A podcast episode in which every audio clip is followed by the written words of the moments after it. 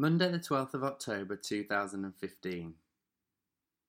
A school hall somewhere in London, and a countdown from 60, which was rapidly approaching the top 10. We were yet to feature, which means we're already doing better than last year, so my anxiety is under control to a degree.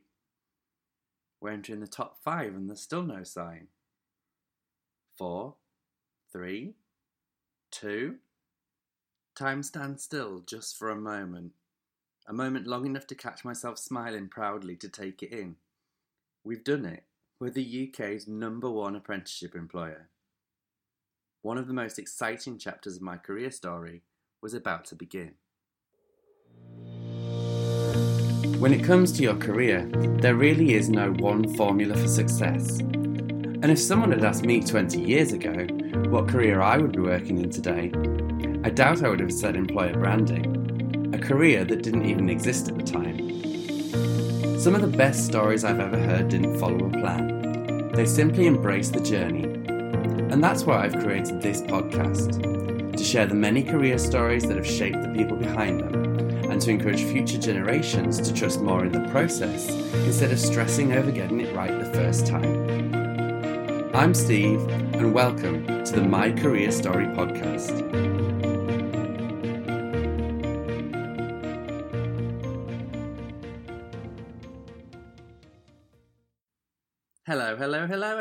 Listening. Slight homage there to um, RuPaul's Drag Race, which starts its UK series on BBC iPlayer this week.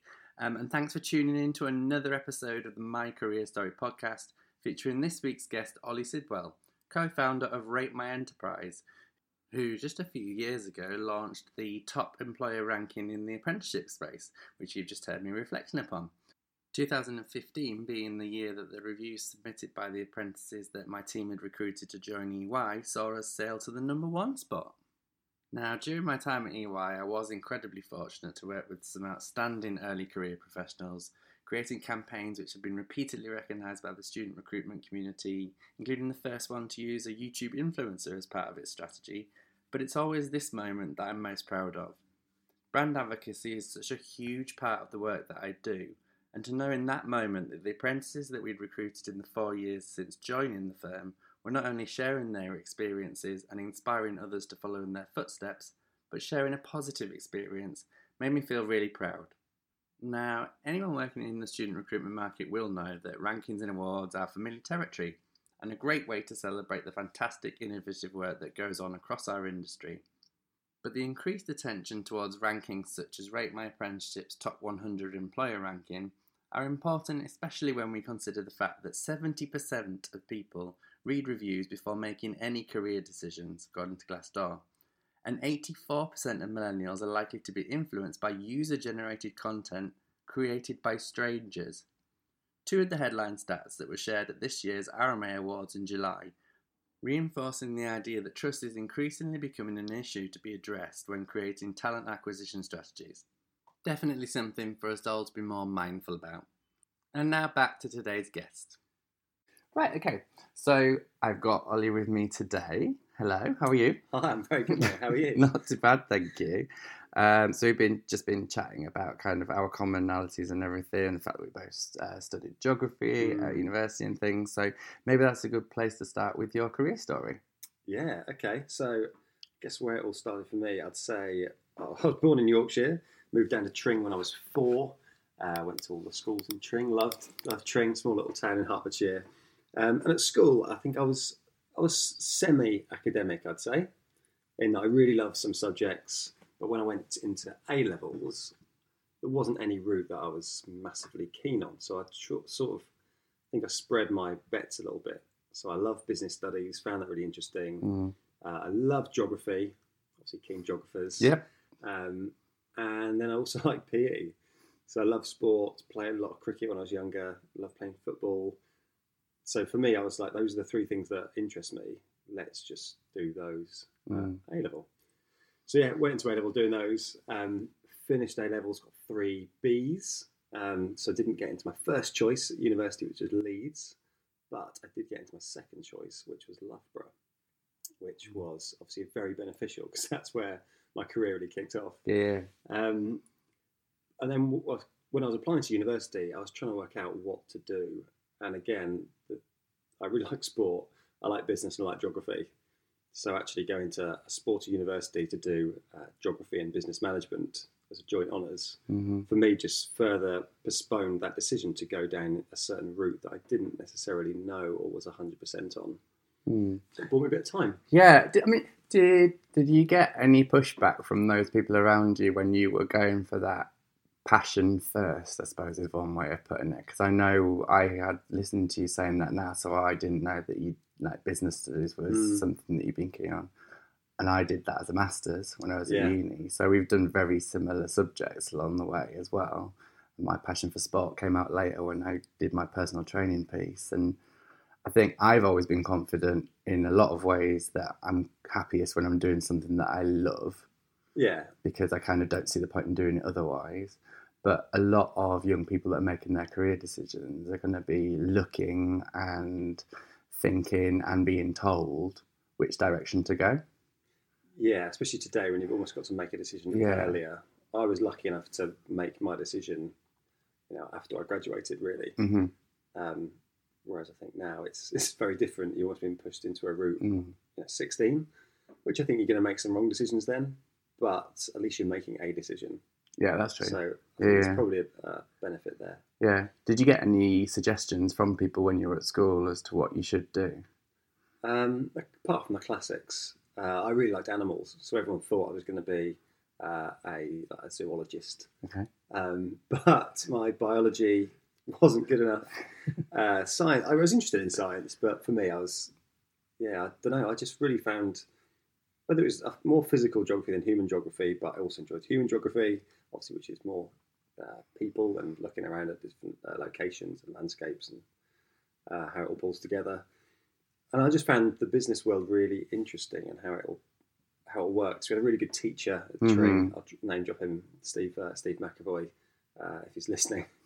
Um, and I did. That was the most thing that most interested me, and I found that where there was a, a passion and an interest, that allowed me to study more, which meant I was going to do better. hmm Um, and on the flip side, the stuff I wasn't interested in, I found it really difficult to concentrate.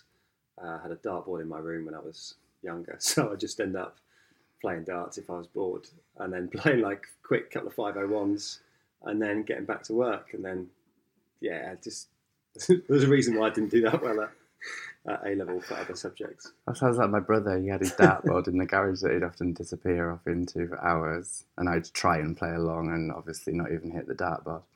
So, but that's a completely different story. so, so you're at Loughborough. What Yes. what did you do during your time at Loughborough? Uh, so at Loughborough, I did so geography and business management was what I mainly did. But first year, I was hopeless.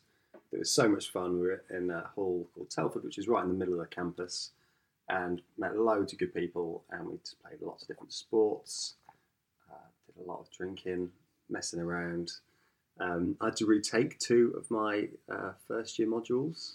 I wasn't going to get through to year two.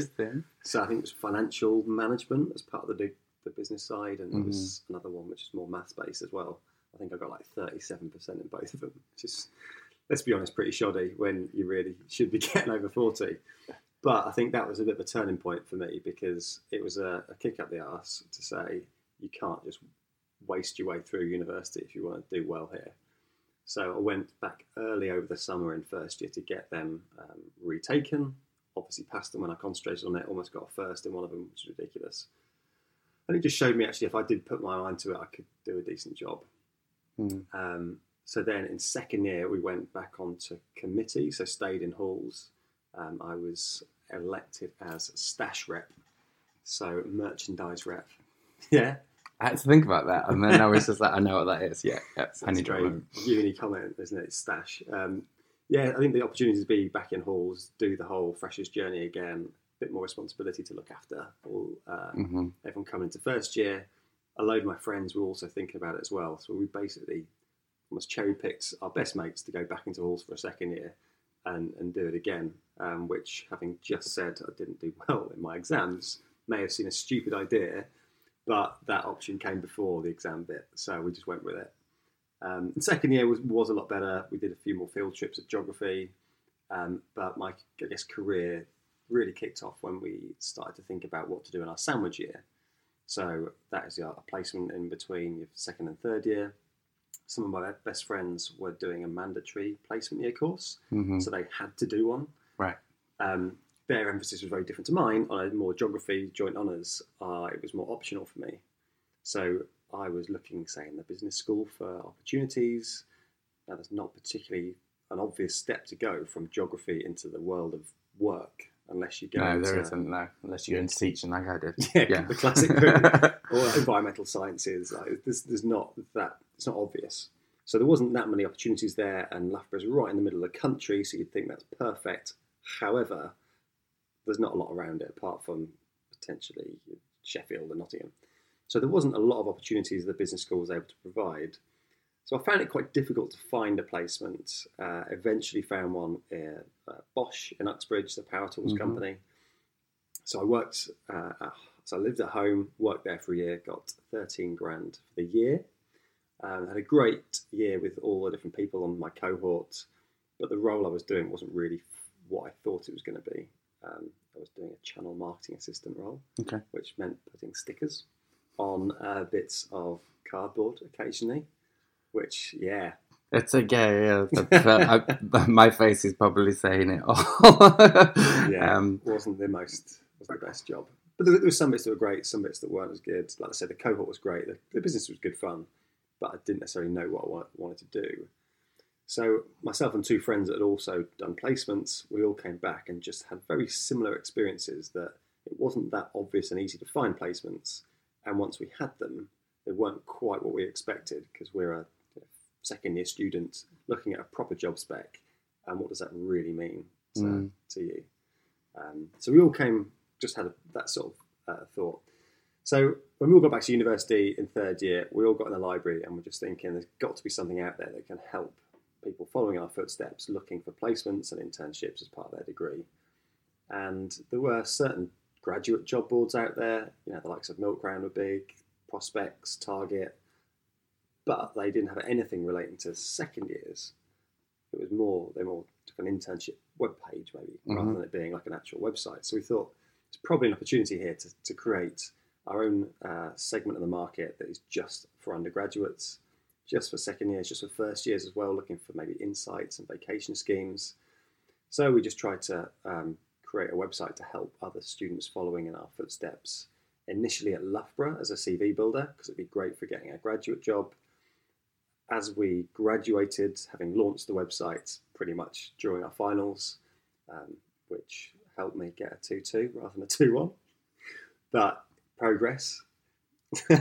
Did, I mean, did, in the grand scheme of things, it's probably something that I'll come to with a question that I know I've got a few anyway. But with degree classifications and things anyway, and the, the university experience, Yeah. one of the, the reasons that I know I enjoyed university was that I found a skill set and got involved in stuff that wasn't related to my academics. Yeah. And in a similar way, like I think if I'd pushed myself harder, I could have done better academically in terms of the results I got. But the richness of the experience I had kind of counterbalanced that in a way. Yeah, yeah.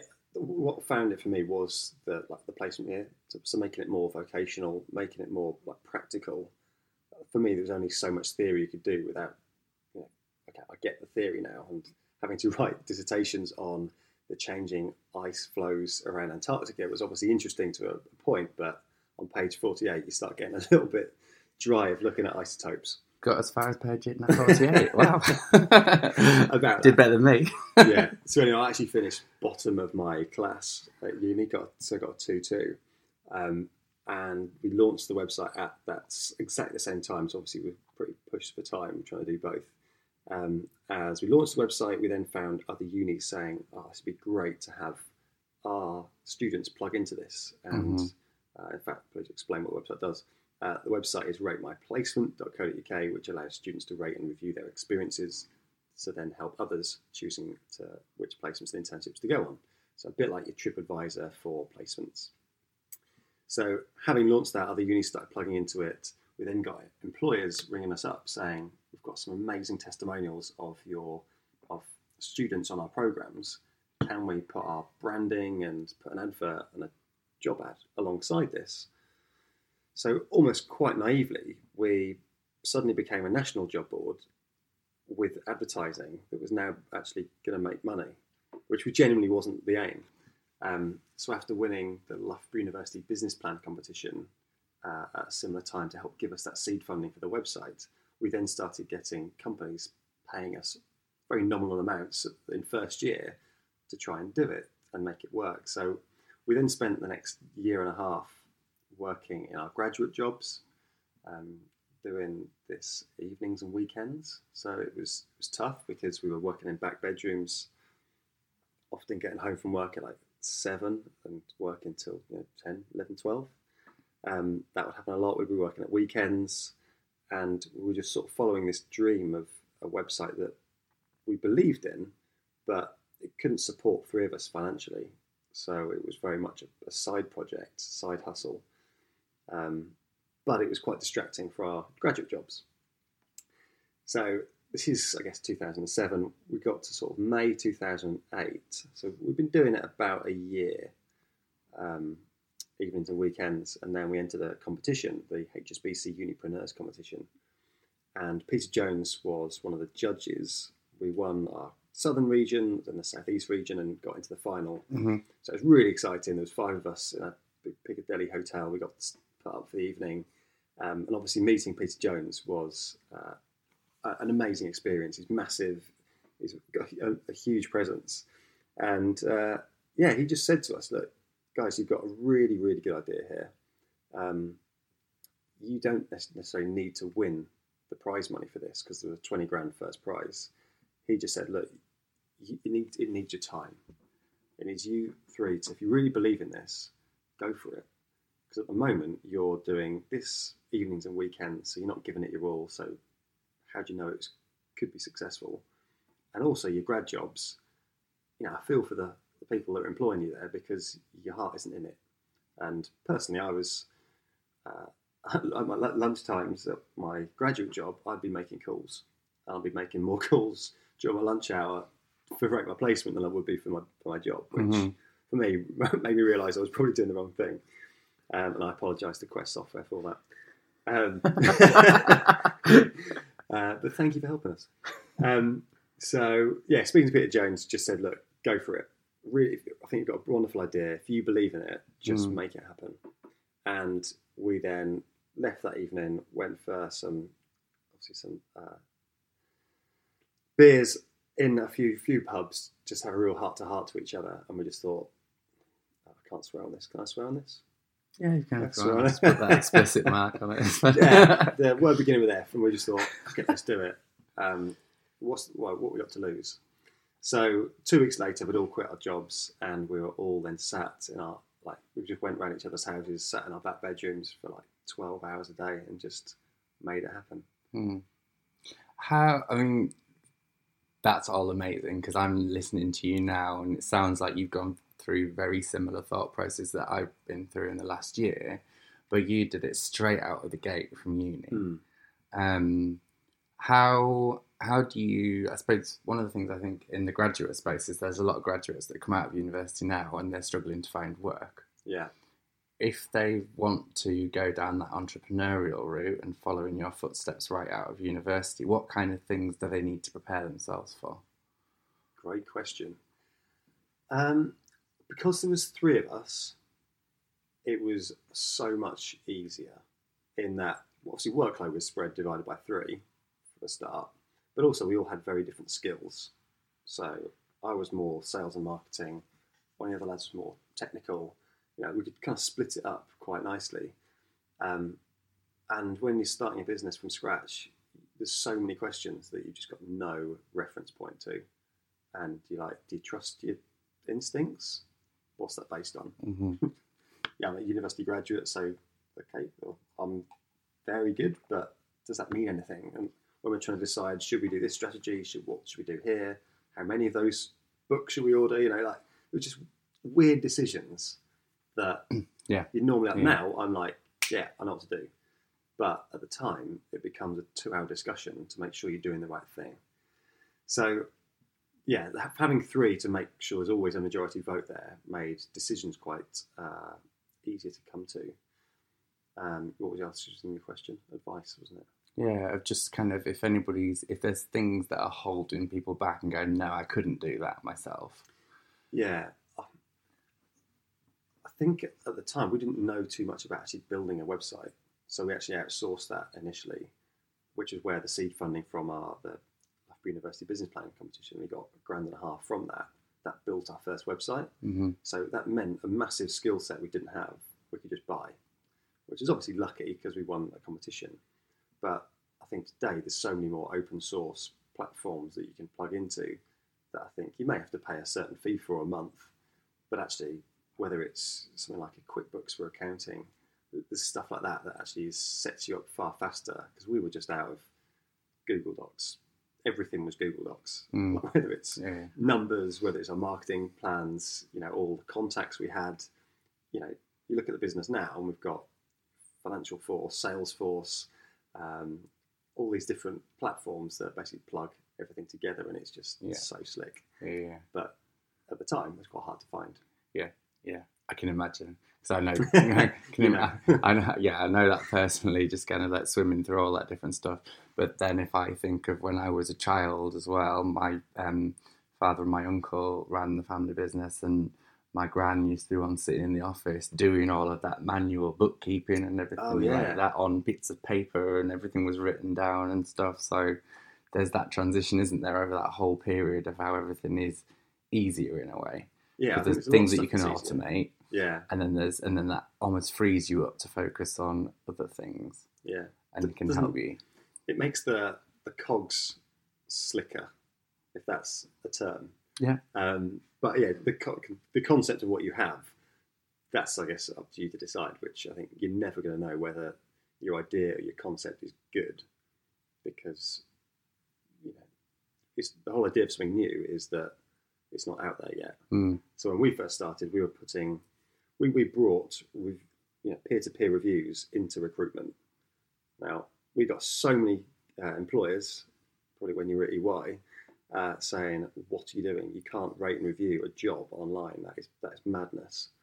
Um, I'm not singling out EY at all. No, no, Um, no, no, no, no. so we're I, actually I know you don't first. know. I'm kind because I was probably the one of the ones within the team that were kind of going, "This is great," because that was our because I was a plugged, always plugged into that employer brand, brand advocacy angle Mm. that's with it. That's so uh, so important when you're looking for authenticity of Yeah. stuff. And I know, I know when I came into the firm, the first thing I did was set up a brand ambassador program. So stuff like Yeah, Rate My Apprenticeship that you went on to launch just spoke to that perfectly. yeah, But I can understand why people get nervous about it because it's it's something that's out of their control yeah. in a way. Oh yeah, it's just so tough, and I think everyone found that really hard to get their heads around.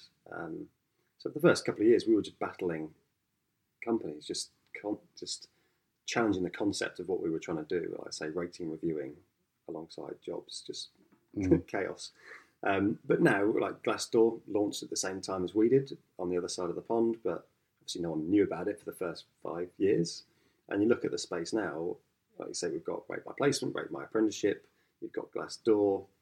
Pretty much everyone now looks at reviews, whether it's buying a product, choosing a job, you're always looking at what other, someone else has made of it 1st and reviews are now synonymous in our everyday lives. Yeah, they are. They totally are. Gosh, it's changed so much, hasn't it?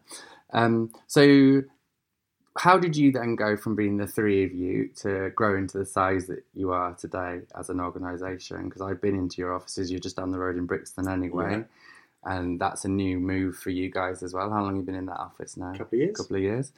How, how's that transition from being a very tight knit group of people that have got a, direct, a steer on the direction of things So expanding it up to all of those people that you then got to consider about how you manage them and everything like that, as well as where they take the business next? Yeah, great question. Uh, well, I guess there's a bit of context. So RMP now is about 48 of us uh, in the team. We spun off a second company called Accrue, which is a, data capture, event lead capture company. That's launched about six years ago and since has split off into a separate company as well, which in fact in April was acquired by a US firm as well. So that's kind of now gone away from us, but we that with it took a couple of the founders at the same time. So it's just me and Ali that run uh, RMP. And like I say, there's 48 of us in the team, and we've got about five different teams. So going from, I guess when we first launched it, there was just three of us sat around in our pants, um, to then go into five different teams. Yeah, it, it is a long journey of trying to work out who looks after what. And I think one of the first things we did when we got, uh, I guess, proper investment in 2010, we got about 150 grand worth of investment, the only real investment we've ever had. Um, that got on, I guess, a chairman who gave us some direction. Because um, again, we were just three graduates trying to work out what to do. So by bringing him on board, that was really helpful to bring some grey hair uh, into the business. And with that, we hired Liz, so Lizzie Brock, who's been with us ever since. Yeah. Um, coming up to her tenth birthday next year.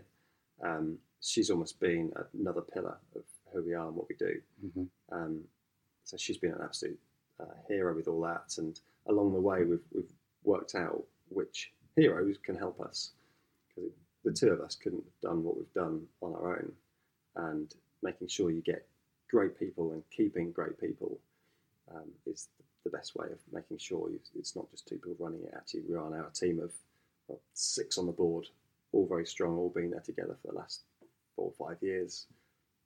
There's a lot of knowledge in Mhm. the business there that then just continually grows and improves, and then that gets filtered down to the heads of departments, of which there's then 12 to 13, and they've been really strong as well, certainly the last couple of years. So then almost you look at the network effect of the six at the top, then down to the, the next 12. So everyone below them in the sort of lower tiers, they're getting so much knowledge passed down from everyone and such a strong uh, culture that yeah, anyone no, new into the business should know kind of what they're doing within a couple of months or have at least enough support and guidance from a manager or a peer, or we do a lot of mentoring, we do a lot of reverse Mhm. mentoring. Yeah. You know, stuff like that is really helping Mhm. new people integrate, and then once you find good people, it's then keeping them and seeing if you can grow them. Yeah, that's a really good point.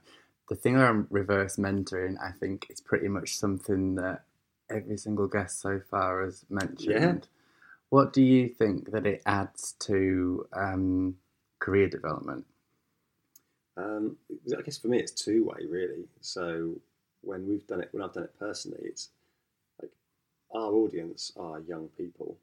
So whether you're 16 to 24, I'm not in that age bracket anymore. So as much as my knowledge of being in the market for 12 years is useful, it's based on my experiences at university, which was 15 years ago. hmm So things have changed definitely. So it's a reality check for me to see what the real audience and um, genuine graduates are talking about.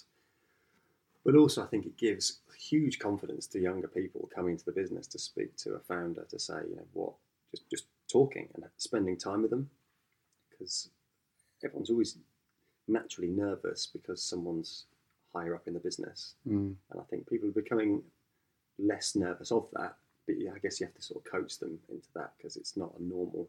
It's Yeah, always yeah. the respect your elders kind of attitude, which Yeah, is yeah. born into. God, yeah, that's a really, that's a really interesting comment, and it is bang on as well. So, where do you get your support from? Uh, really good question, actually. I'd say my dad has been one of my biggest supporters and mentors. I think because I used to work at home, he was sat downstairs doing a lot of work from home as well. He's uh, he was self-employed for a, a lot of the time I was um, setting up. So if I had any issues, I just literally ran downstairs, knocked on his door, was like, "Dad, what, what do you think about this? What's the concept here? How should we approach this? Client said that. What do they really mean? Um, this university doesn't want to work with us for this reason. How do we convince them to? Like, just any any kind of question, and he just helped kind of parrot back the answer to help coach me.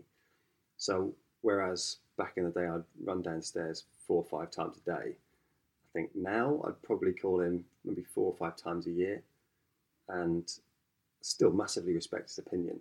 And I think what I used to say, I think when I got married a couple of years ago, and in my uh, wedding speech, uh, I, I massively thanked my dad, but I kind of said he's uh, very much an 80 20 character.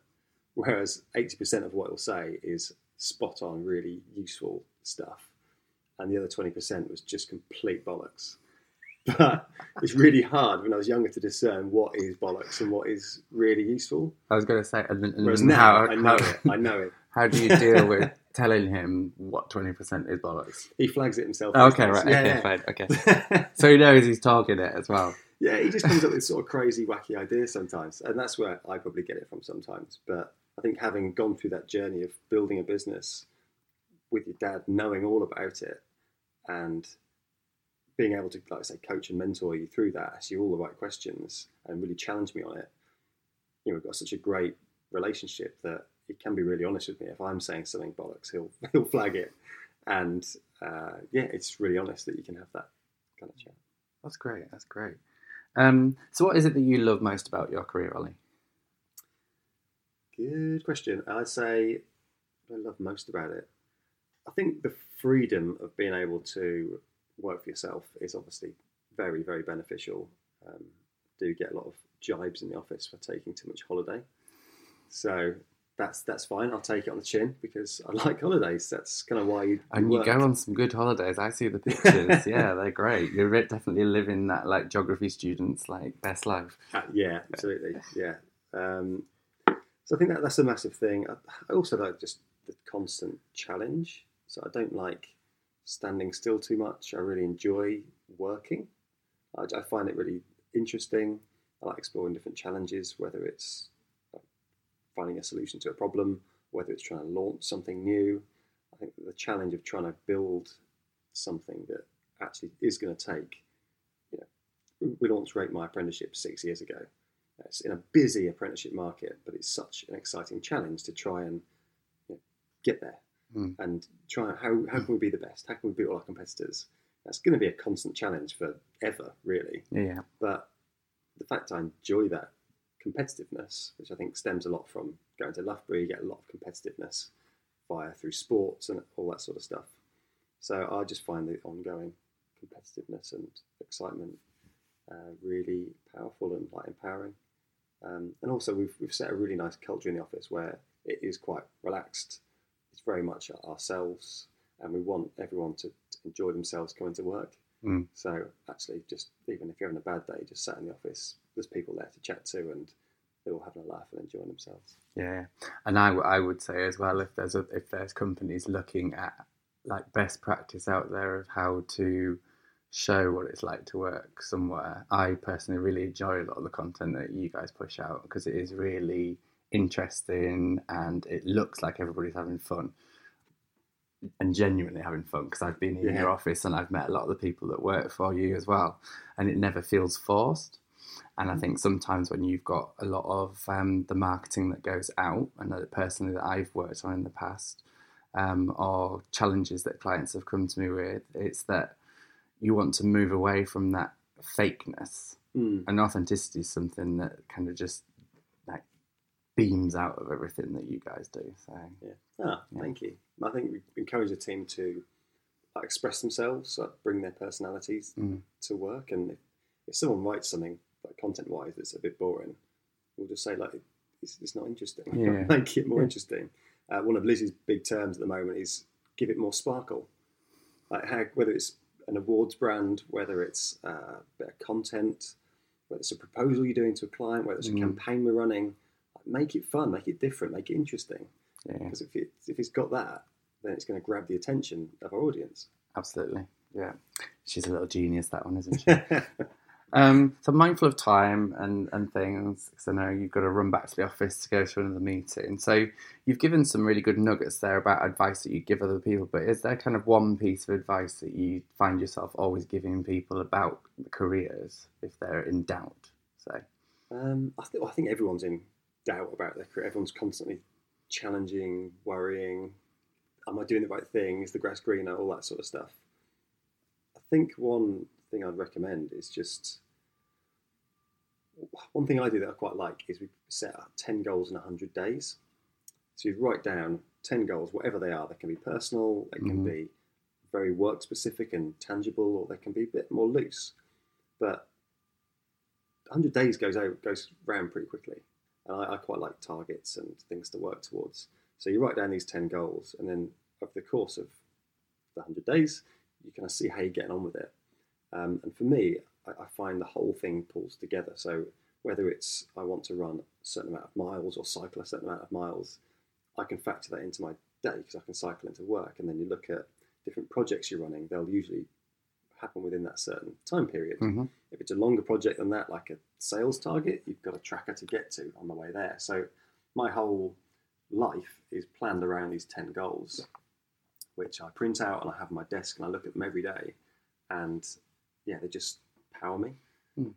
So I think stuff like that, making sure you can really be um, measuring yourself and motivating yourself. So, what's one of the goals that you're working towards at the moment? Yes, we've got a cycling one. I want to make sure that I'm on track for my cycling challenge. We've also just launched a training provider table as part of the Rate My Apprenticeship Awards. hmm So I've spent the last pretty much two months trying to build up all the reviews and try and get as many training providers part of this table. And you were obviously there Mm. when we Yeah. launched the Yeah, yeah. first top 50 training providers. So I've been really proud of that one. It's, we've started that pretty much from scratch. Um. So yeah, we're very, very proud. Yeah, it was, it was. It was actually really good being sat there because I think um, I was sat with some of my old EY colleagues at the event, and I think the guys that got um, who was it that came out as number one on that one? Remind me. The training providers Yeah. lifetime training. Lifetime, that was it because they were sat next to us, Oh, were they? and as the Ah, countdown was going down, they Yeah. were like literally just like, "Oh my god, is it us? Is it us?" and then it went to three, and then it went to two, and they realised it was them. Yeah. And yeah, so it was it was really good to see. I think that's an important part, the the recognition piece for the industry is that training piece because it helps to tackle almost in a way. And I remember when you first mentioned that you were going to introduce that table, that um, when you've got young people making choices. I know when I was selecting my unis, you were looking at the quality of the training and teaching that was on offer Yeah. and stuff, and so I think it's a really important addition that you've put in there. Thank you. Great. Cool. Right, well, thanks a lot for your time. Thank you very much. Um, it's good to see you. And um, I'll add notes in for everybody um, to go through to the website and check everything out for yourself. And um, I'll speak to you soon. Cheers, Steve. Thanks. Bye. Thanks.